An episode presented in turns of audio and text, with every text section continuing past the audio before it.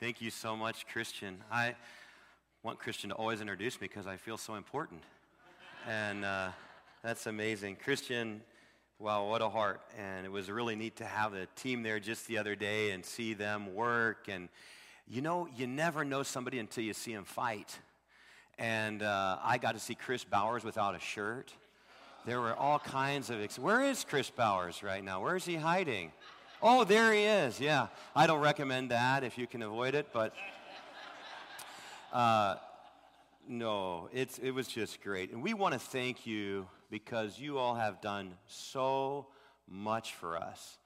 And I, I mean, so much. I don't even have the words to say it. But more than that, you have heart behind it. Because Jason knows he was on the field and people send you money and they have no idea, no interest in who you are. They just send your money and you kind of get checked off on the list not Trinity Wellsprings. Trinity Wellsprings actually remembers when something is wrong. They actually remember when we have a problem. They actually remember when our kids are sick. They're actually concerned. That's you, and we want to thank you so much. You have no idea how much that means to us. 17 years we've been basically out of the loop uh, a few of those years we were in Naples, Florida, but most of those years we were right there on the field between Nicaragua and Guatemala, and you get forgotten about. You lose your friends. You lose so many of the people you love because you just kind of lose touch with them, and it means so much to us. And thank you for sending us Becca Bowers. Becca is awesome. Give Becca a hand. And uh, wow, and uh, not only grandma, grandpa, mom and dad, brothers and sisters, but Jason's vision too to raise up your own missionaries. That's phenomenal. And I hope you'll really go for it. I hope you really will make that an, uh, even more of a priority than you're already doing because there's nothing like having homegrown missionaries that you know who help you do what Jesus has told us to do, and you can actually be involved with them and know who they are and what they're talking about, and they can come home and tell you about it. So thank you so, so much. Now, I could go on. I got to have the rental car in by 7, so I promise we'll be done by 3.30. But um, here, here's what I want to say. I don't know if you've noticed this or not, but the world has gone nuts. I mean, it's gone absolutely nuts. I'm afraid to even turn on the computer or open up my phone in the morning and see what's happened in the night. I've gone from remembering when I was a little child, we used to have these nuclear uh, race drills. I don't know if when you were in elementary school, they would blow a siren in our elementary school and they'd tell us to get under the desk. Now, I'm still a little bit confused about who came up with that because having seen a little bit of footage of what happens during a nuclear explosion, it probably wouldn't matter if I was under my desk or out on the playground on the monkey bars, would it? And sometimes I think that the world would like to put us under the desk when we probably need to be out at recess running around. And it's easy to get stressed. It's easy to be consumed by all of the bad, negative news. I have begged my 94 year old father, Dad, please turn off the TV. For the love of all that's holy, turn it off. because every time I see him, he tells me how bad things are. And I said, I know and he just loves to watch it. But we get consumed. So I was really thrilled when I heard that you've been going over identity. Identity, identity, identity. Who am I in Christ? And you say, well, that, that seems so basic. You know, it's the basic things that really foul us up. It's the really basic things that we forget or that we assume or that we're not tracking with that can really, really mess us up. Silas, who was just up here with my wife, just had an asthma attack because he accidentally got exposed to a cat. And he's really allergic to cats. And the sad thing is, Jason, he adores cats. And so, wow, it was something so simple, but it was something so problematic for us. The identity that we have in Christ is so important. You know, some days you wake up and you feel like, well, we're on the precipice of annihilation here. There are mad men and mad women running the whole, whole world. What's going on? What are we going to do? That's when we look back and we say, no, I got to focus even more on who I am and what I'm doing and where I'm going and why I'm here. Because I was born with a purpose. I was born with a reason to live. I exist because God wanted me on the planet for something and to be somebody. And it's really important for us to remember that because there are all kinds of people who tell you every day, one way or another, you don't matter. Your voice doesn't matter. Your heart doesn't matter. Your life doesn't matter. You're a big zero. And I want to tell you, you're not a big zero to God, or else you wouldn't be here. If you knew all the things that God had to do just to keep you alive during the night, and some of you are fighting with everything in you to try to kill yourselves with what you do. I saw my wife out on the board behind Chris and Wendy's boat yesterday, and I'm like, she's 44 years old. What's she thinking? She's going like this behind the boat. And I got video of it because tomorrow when she can't walk, I want to show her that video. And she's complaining when she got out of bed this morning. She says, Oh, my neck. I said, That's where it starts. It's going to work its way all the way down. But some of us were trying to do ourselves in. Now, you know, Jesus gave us some pretty amazing instructions. I mean, we got a book full of them, right? We got a book full of what he said, and he gave us his opinions and his thoughts, and really the way it is. I think that's what it is. I think that's the way it is. But I say his opinions and thoughts to make people think about it a little bit more. And he said, one guy comes up to him, a scribe. Now, scribes were sort of the lawyers of the day, very educated and entrusted with all important things there that had to do with the law. And the scribe came up and he said, Hey, Jesus, what's the most important commandment of the day? What's the most important commandment of all? And Jesus said, Love the Lord your God with all of your soul. Wow. They, they must be Presbyterians, Jason. They know it. And uh, love the Lord your God with all your heart, soul, strength, and mind, and love your as yourself. There is no greater commandment than these. That's interesting because we tend to think the greatest commandment is to love God. But Jesus, right there, without even taking a breath, says, and love your neighbors yourself. And these, there's no greater commandment than these. It's to say that in that moment, obviously we are to love God, but we are to love our neighbors. That makes us all missionaries. You say, I'm not a missionary. Well, yes, you are a missionary. Maybe the geography is different, but what actually gets done is the same because we're working on the same Jesus principle. We're working on the principle of I have to love my neighbor. That's who I am. I'm a lover of God and a lover of my neighbor. I'm in this world because God wants me to love him and because God wants me to love my neighbor. Now, that's really, really easy to do when you have, for instance, a Chris and Wendy Bowers. Chris barbecues me a steak, Wendy bought me a cake. I love them. I mean, I'm a full figured man. When you give me food, I just like you. I don't care who you are. You feed me and you feed me steak and cake, and I'm going to love you till the cows come home. Never did know what that means, but I hear people say it. And uh, so they're easy to love, but there's other people who are not easy to love. Have you met those folks? I mean, they are not easy to love.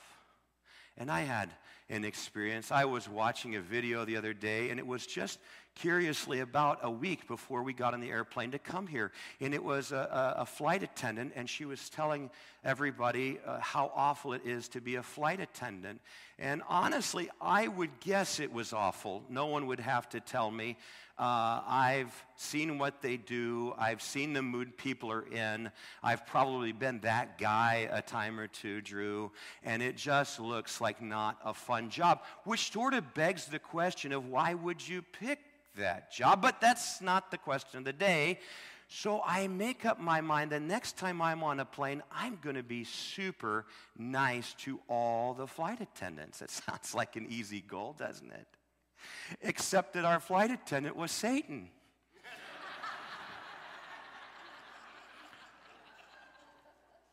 I walk on the plane, and there's a very nice flight attendant. She says, Good morning, sir.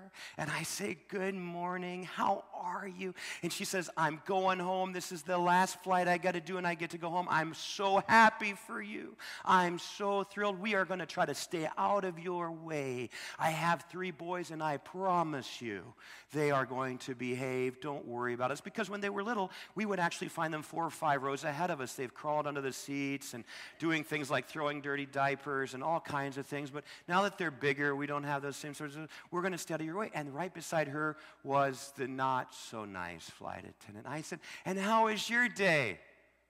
Morning. I said, I hope you have a good day too. And I go and take my seat, and we're there. And I had a lot of coffee because in Guatemala we have a lot of good coffee. And I realized, man, I have, they turned off the light, bing, bing. I run back to the bathroom, and I think to myself, I'm ahead of the cart service. This is a good thing. And I don't know, the bathrooms are getting smaller. I can't even turn around in there. And my clothes are getting smaller, and my wife had the nerve to say she thinks it's me. I'm still growing. But I think things are shrinking. I don't know, CB. I think we're in a world of shrinking things. And so I am all done and I wash my hands and I, you know, you take out one paper towel and a hundred fall out and you can't wash your hands in that sink without getting water all down you and everybody thinks you had an accident in the bathroom. And I finally got myself all together and I get ready to get out and the door won't open. It'll open about this far. And so I think, well, that's really weird. There must be somebody standing on the other side. Probably everybody drank too much coffee and they're all running back to the potty like me, you know. So I close the door and I wait a second and I open it again and the mean stewardess, I mean, flight attendant is there. Her face is in the door. The cart is here. Okay, I shut the door, you know. And I think, now what does that mean? The cart is here. Do I have to wait in here until we land? I've done that before. I one time went to Honduras on a missions trip and was in the bathroom all the way from San Pedro Sula to Miami. Is that what we're talking about? And I really, if we hit some turbulence, this could turn into not such a pretty thing. And so I think to myself, no, I'm not going to do it. And I open the door and I said, I'm so sorry I'm messing up. You know, I'm remembering the video. I'm so sorry I'm messing you up, but I really would like to come out of the bathroom now. I don't think, I'm platinum, Jason. I don't think that's too much to ask to be able to come out of the bathroom. But even if I wasn't platinum with American, I think that I would be able to come out of but but anyway, it's okay. So I so she says, not yet. I close the door. I turn around a couple times. I'm looking Smoke detector, I'm tempted. I want to make that thing go off. I'm trying to center myself. You know, I don't want to get on the do not fly list, so I'm centering myself.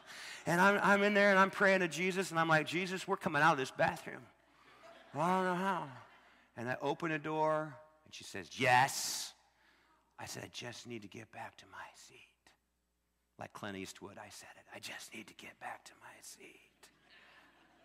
And she moved the cart banged the cart into the other flight attendant, and let me go to my seat. I haven't had that much trauma in a bathroom since the last time I went to Taco Bell. and I am still a nervous wreck about it. I am scared to fly home on Thursday. When, they, when they're hard to love, what do we do? It, it, it really, it, it's hard for us. Robertson McQuilkin says you got to say, stay in the center of biblical tension because obviously we can't love everybody if they won't cooperate with what we're trying to do. But that's why we have the Holy Spirit. That's why we have the Word of God. And that's why we have the church to help us filter through, okay, I can only go so far with this person. They don't want to go there. And God's going to have to fix that. And that's where I need my church family. And that's where I need my discipleship. And that's where I need my Bible. And that's where I need the Holy Spirit to work on me. Because Paul said, It is God who works in you both to will and to do of his good pleasure. He wants to work through us. You know, Jesus said something fascinating. He said everything he said was fascinating, but particularly fascinating in John 13. A new commandment I give to you. Now imagine this probably blew the minds of a lot of people when he says a new commandment. Oh, there he goes again. There's Jesus. And the Pharisees and Sadducees are thumbs down. A new commandment I give to you. Love one another. How? This is the part I wish he hadn't said. Love one another as I have loved you. Oh, Jesus, did you have to say that? I mean, did you have to say, as you have loved us? Because how has he loved us? Well, his love is a committed love. Say that with me committed love. Our identity is an identity of committed love. He gave his all, he gave everything all that he was and all that he is and all that he will be. He died on the cross for you and me. And I know that theologically, you know, we talk about reconciliation and propitiation and forgiveness of sins and atonement and a whole number of really cool theological terms. But really, what was Jesus doing on the cross? Jesus, at his worst moment in his entire existence, was loving his neighbor wasn't he? You remember there were two rebellious people, one on each side, and one was uh, really cooperative with Jesus, and Jesus said, Today you'll be with me in paradise. And the other guy just kept going and going and going and going and going, and he wouldn't stop. And yet Jesus was loving his neighbor. It's a committed love. Our identity is an identity of committed love. We have to love even when it hurts. We have to give our all until God puts on the brakes and says, okay, you did what you had to do. I'm not saying you should love everybody indiscriminately, even people who are hurting and abusing you. I'm not saying that. What I am saying is the love of Jesus that has been shared with us is a committed love. And as I have loved you, by this all people will know what? That you are my disciples. Wow. Without ever saying a word, by just seeing their love. You know, it, it's, it's hard for us. It's hard for us. When I was dating my wife, our first date was in Nicaragua. And, uh, you know, Nicaragua is a, is a very poor country, and her, she's from Nicaragua. Her family's from Nicaragua. She was raised in the States, but she was born there. And I just met this girl, and I was 32 and single, and I just said, I got to marry her. She's the one for me, you know? So she says, hey, let's take my dad's truck and go out on a date. And I'm thinking, hubbada, hubbada, hubbada. This is good news. So her dad's truck, I mean, the thing barely ran. It overheated. It was a disaster. And we drive, and I think she's taking me down to the beach. And I bet she's going to make googly eyes with me at the beach. And this is going to seal the deal. This is going to be it. You know, this is going to be awesome. And so we start heading down to the beach, and she says, Stop. And I said, Is it overheating? Is the truck overheating again? Or what's the problem? No, she said, This is where we're going. I said, This isn't the beach. She said, Why did you think we're going to the beach? I said, Never mind. I was practicing for marriage, Jason. I just say, never mind. How many men have said never mind already this morning, once or twice to your wife? Don't put up your hands, there will be no lunch. so she gets out of the truck and she opens these two huge metal doors, and it's a dump. There's garbage. In the middle, it's burning, it's on fire. It's uh, something I've never seen before as an American. And my wife walks t- toward the middle of that thing, which is on fire, and out of all the corners come running these little kids. And they're like the kids you'd see on TV. They've got the distended bellies because they've got parasites. They got no shoes. Their feet are all cut up because they're in there searching for something to eat or something they can sell to the recycling guy. And they're, they're just, they got lice, you know. And my girlfriend, now wife, goes up and she just hugs them and they say, Tanya, Tanya, Tanya. My mom is a nurse. And all I could hear my mom saying, norovirus, rotavirus, hepatitis, lice, it's all going to come apart. Now, at the time, I'm a BMW driving, condo living, Tarpon Springs kind of guy with my khakis. And I had a, what we might call a crisis because I had lots of paper on the wall and I had what I said was a committed love for Jesus, but I didn't know what to do. And they came at me when they got done hugging Tanya and they wanted to hug me. And I'm clean, buddy. I mean, I got more soap in the bathroom than the ivory people. I mean, I got soap. And I got down on one knee, and those kids hugged me like I've never been hugged before. And I want to tell you about the love of Jesus. The love of Jesus is a humble love. Because if you look at Jesus and you look at the New Testament, you'll find out Jesus is the King of kings and the Lord of lords. The Bible says that every knee will bow and every tongue will confess that Jesus Christ is Lord. And yet, this King of kings and Lord of lords comes to the earth and is willing to bow his knee and suffer for 33 years on the earth to talk to us, to teach us, to reach us, to love us, to disciple us, to hug us through, and to give us hope. This Jesus is a humble lover. So, not only is God's love a committed love, it's a humble love. Now, we live in one of the most narcissistic societies in the history of the world don't we? I mean, I have never seen such brash arrogance in my life. I can't, I'm just a farm kid from Illinois. I grew up in the back of a cornfield. When I was 14, my parents moved to Fort Myers, and I'd never seen a boy with long hair and earrings in all my life. I thought the world had ended. And I'll tell you what, as I come home, every time I'm home, I'm absolutely horrified about how narcissistic our society can be. And our society says me, me, me, me, and more me. And don't you dare try to stop me. And yet Jesus says, love, love, love, love, love. It's a committed love. It's a humble love. It's the kind of love that we have to come and accept in our life day by day so we don't fall over the precipice of what the world is trying to get us to do. It's not wrong to have nice things. It's not long, wrong to have a big bank account. It's not wrong to have a beautiful car and home. It's not wrong at all. What's wrong is when you forget to bow the knee to what Jesus is doing.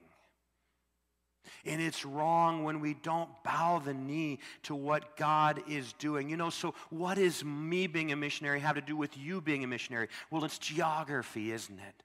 The people that Tanya and I are ministering to, we have a sports ministry to reach young kids from the beach, which our beach is just a, a trashy environment, horrible drugs, uh, drug lords, prostitutes, uh, just every imaginable ill is there. Tanya has a ministry in the dump to reach women and children in the dump, and I reach first responders. I have first aid and CPR and trauma classes for all kinds of lifeguards and police officers and firefighters and public servants and that kind of stuff with the goal of reaching them. But they have such needs. Some of them don't eat, some of them don't have medicine, some of them can't get to the doctor, and the women can't get to the, pedi- the uh, uh, gynecologist and the kids can't get to the pediatrician, and it's terrible. And you say, What's that have to do with me? Well, the obvious link is your prayers and your money, but that's not what I'm saying today. What I'm saying is you're actually a missionary, but your mission field is different. You see, I was pastoring for a little while trying to plant a church in Naples, Florida. Have you ever been in Naples? I mean, they got money. And if you don't believe it, just ask them. About 50% of the people got a lot of money, and the other 50% are pretending like they do.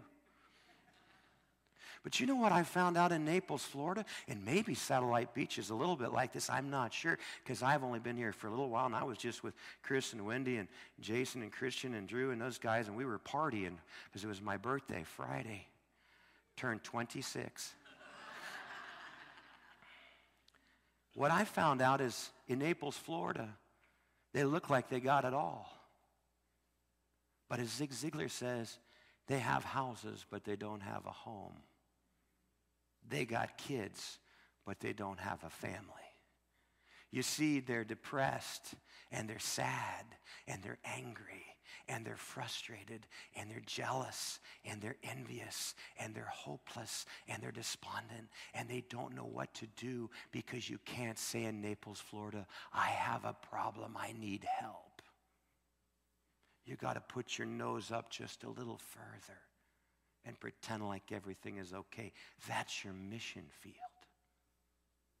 Because we like to pretend like everything is okay. And our houses are a wreck. Our marriages are a disaster. Our debt to income ratio looks like the government's.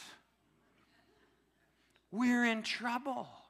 And that's your mission field. When you can go into a dark place, that home that is falling apart, those kids that don't know what a dad is, that mom who so desperately needs help, that grandma and grandpa that are suffering. And you know, there are, there are senior saints who are drug addicts. Did you know that? That's the whole thing. And you say, oh, nobody in my area has needs. They have needs. They're just different than what I got to deal with in Guatemala. It's actually easier to be a missionary in Guatemala than it is here. Because my people's problems are obvious, our people's problems are hidden. And that's where we go in and we say, you know what? I got to love them. So it's a committed love. It is a humble love. This is who I am. I am a committed lover of Christ and a, committed lover of my neighbor. I am a humble lover of Christ and a humble lover of my neighbor. And I am an engaged lover of Christ, an engaged lover of my neighbor. I'm willing to go there with them. Are you willing to go there with them? Are you willing to get into it and love them and show them there's a better way and be present for them when perhaps no one else is present for them. Are you willing to do that? That is our identity in Christ. Because Christ was engaged. Now, he engages with us. It's, it's amazing. Now, there were some uh, we have a Hope Center in 10 churches in Nicaragua and just opened a Hope Center in Guatemala. But at our Hope Center in Nicaragua years ago, it was a mess. We have all these ex drug addicts and all these guys who are ex gang members living there, and they're sloppy and they're messy, and we got all these ex prostitutes coming, kids, and it's just a disaster. So one day I blew my stack. Did you ever blow your stack, Eden? Nah, you're too sweet for that. But I blew my stack. I said, Everybody, clean this up now and CB, the vein was coming out of my forehead. And that means serious business. And everybody cleaned, and it was so nice and clean for the first time in a long time. I said, now we're all going to sit down and eat our dinner together and celebrate. We cleaned. And we eat our dinner, and everybody's happy. It's a great moment. I go outside, and all the garbage bags, somebody's ripped them open and poured the trash out on the floor. And I was like a Muslim on jihad. Who did this? Who did this? You ever get so mad you're shaking you can barely talk? My sixth grade principal, he tried to be our PE teacher, and he was yelling at us so bad that his lens fell out of his glasses. Tink, tink, tink, tink, tink. I still remember Mr. Earl Heater. I think he had to retire after that because we laughed and we couldn't stop laughing for days. But I was that mad Earl Heater kind of mad. These little boys come around from the corner, just little guys. And they said, Oh, Brother Paul, it was us, sort of proud. And I'm thinking, oh. I said, Why in the world would you do that? We were hungry and you got the best trash in town. And we knew if we had a good chance of eating, it would be at your place. Broke my heart, Jason. I never recovered. I still Makes me cry when I think about it. And I said, Guys, you know me. All you had to do was tell me you didn't have anything to eat. And you would have come in right to the table and eaten with all of us every meal you needed. You know that. We were ashamed. You see, in our mission field here in Satellite Beach, Melbourne, Patrick, people are ashamed. And we got to be engaged lovers, engaged missionaries, and say, I'm going to show you some light. I'm going to show you the light of the world. I'm going to do it. I'm going to be different. You see, you were born for a reason. I don't believe any one of you is here by accident at all. I believe that God has you here with a phenomenal purpose to go out and tell people about his love by being an example of his love in a humble, engaged, committed way. And that's all we're trying to do in Guatemala. And we can't do it without you. And I thank you again for how you've helped us and are helping us to do that. And Becca's blowing the doors off. But together, we've got a partner for Satellite Beach. And together, we've got a partner to see what God will do here because people need Jesus. Amen. Father God, thank you for these, my friends. Thank you for Jason being so kind and having us here today. Thank you for all the families who have helped us out so much. And Lord, we're just so grateful to you for loving us. You know, you came down to earth and dirtied your hands with us. And it's amazing to think that that's the kind of God you are. You're the God with dirty hands. Not because of your own filth, but because of ours. Not because of your own problems, but ours. Not because of our own shame, but ours. You love us. And God, we love you. And help us to love our neighbors. In Jesus' name, amen. Thank you, Paul. Well, as the uh, ushers come forward, this is the time we can give back to God what is already His with our tithes and our offerings. And make sure you put your uh, Connect card in the offering plate if you filled it out manually. We're going to follow Jesus as we've just been instructed through the sermon.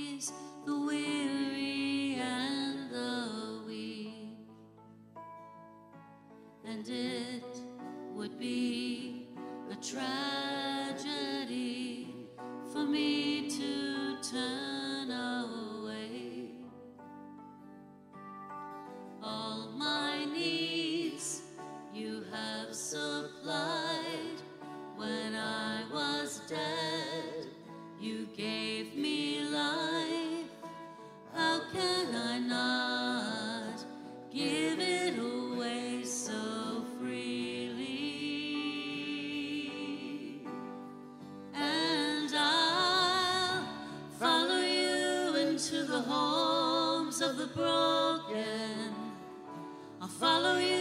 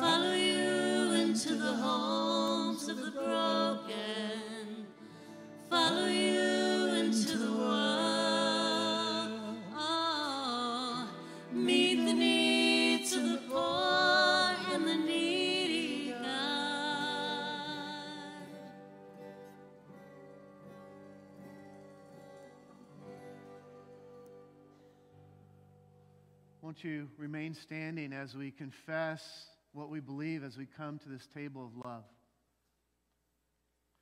I believe in God, the Father Almighty, maker of heaven and earth, and in Jesus Christ, his only Son, our Lord, who was conceived by the Holy Spirit, born of the Virgin Mary, suffered under Pontius Pilate, was crucified, dead, and buried.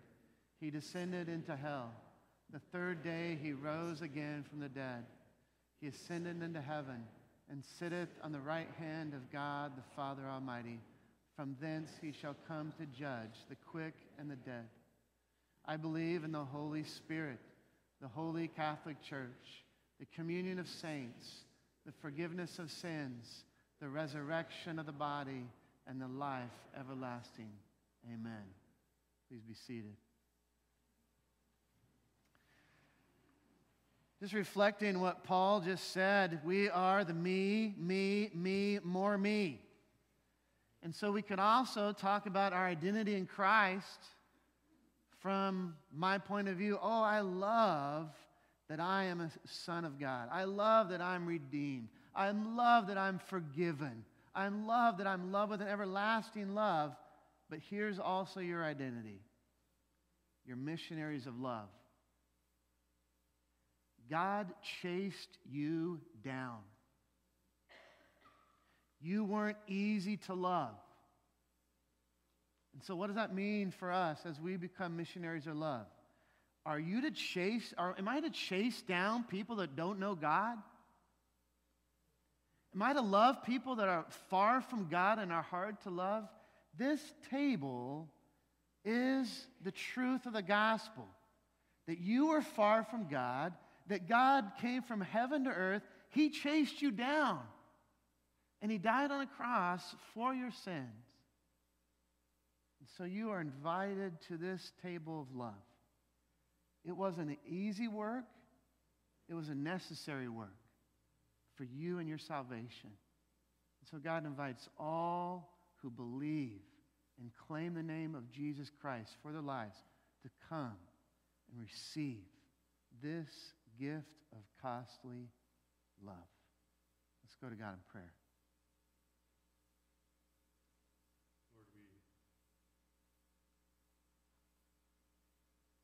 Lord, we thank you for this communion meal we are about to take in this place, in this sanctuary, in your presence. Thank you for being here, for being in this sacrament, for opening our eyes and our hearts and our souls, that we might recognize you, that we might recognize your love, your mercy, your grace, your forgiveness, we might recognize our purpose in Christ. We thank you that this meal, this sacrament, given to us directly from you, unites us with believers throughout history, the great cloud of witnesses here with us today, too.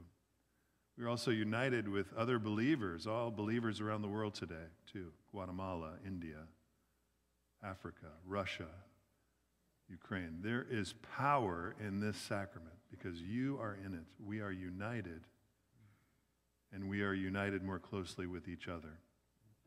More than a country club or a card club, we are the church of Jesus Christ. We are united with our friends and our covenant partners in Christ. We take this meal together in faith and obedience.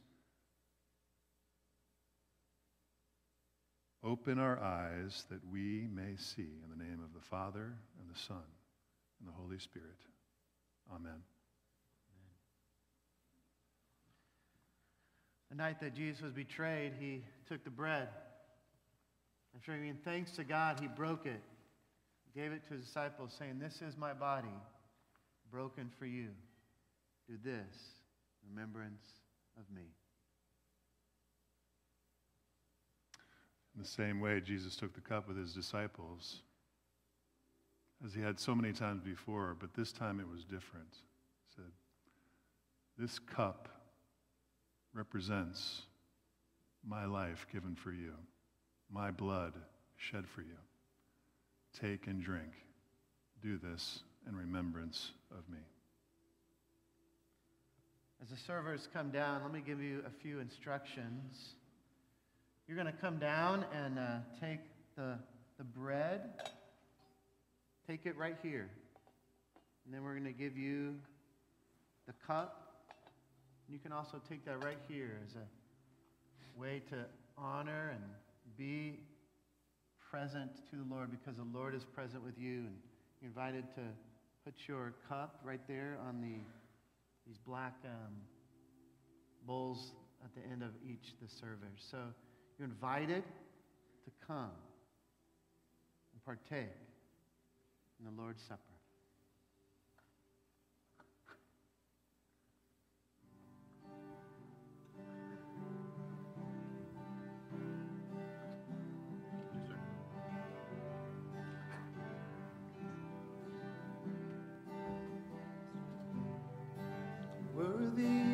Every song we could ever sing. Worthy of all the praise we could ever bring. Worthy of every Let's go down just a breath we little. could ever breathe. We live for you. Oh, we live for you. The body of Christ broken for you. Jesus, the name above every body of Christ broken for you. The body of Christ broken for you. only one who could ever save. The body of Christ broken for you. Worthy of every breath we Okay. could ever breathe. Body of Christ broken we for live you. for you. Yeah, we're good. How we live for you. Body of Christ broken for you. And holy, there is no one like you. There is none beside you. Open Christ broken for you. The body of Christ broken for you. The body of Christ broken for you.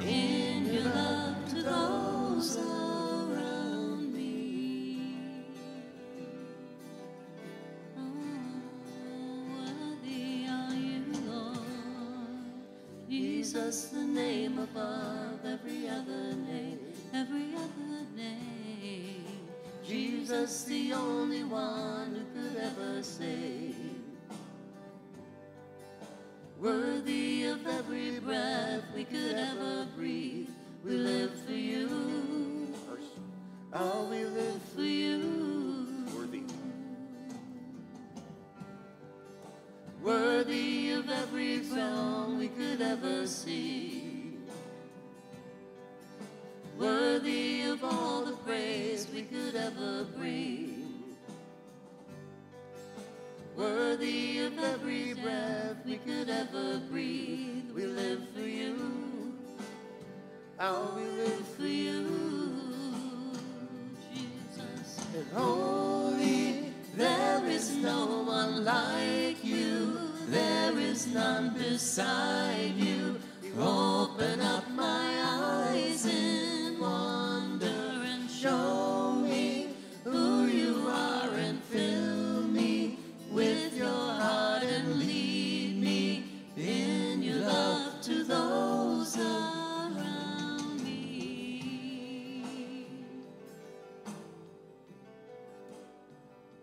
Above every means. Jesus, the name above every other name. Jesus, the only one who could ever save. Worthy of every breath we could ever breathe, we live for you. Oh, we live for you.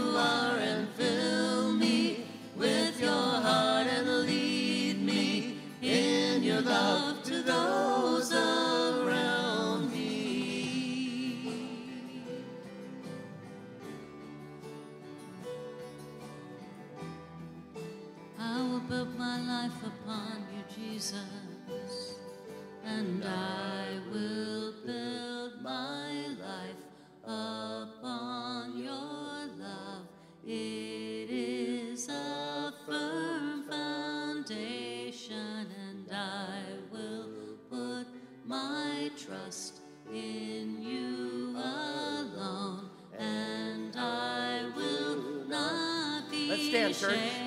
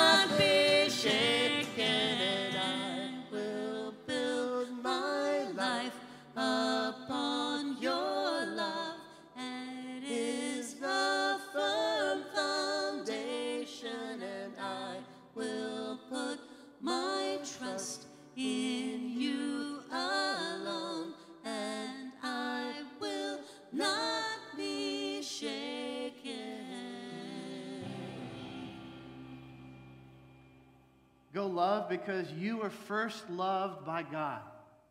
Go be a missionary of love because Christ was first a missionary of love to you. Even when you were far away from God, even when you were rebelling against God, God still loved you. Church family, I want to encourage you to linger a little bit. We have an impromptu uh, early lunch there in uh, the fellowship hall. The apartment life, Jeff and Sandy Bance threw a party yesterday, and the party's still overflowing to us today. So there's some food out there. Uh, grab a, Wow. grab a, a table, just uh, linger a bit. Uh, it's too hot outside anyway, right? Go forth in the love of God, the fellowship of the Spirit, and the power and the love of Jesus Christ all the days of your life, the Father and the Son and the Holy Spirit.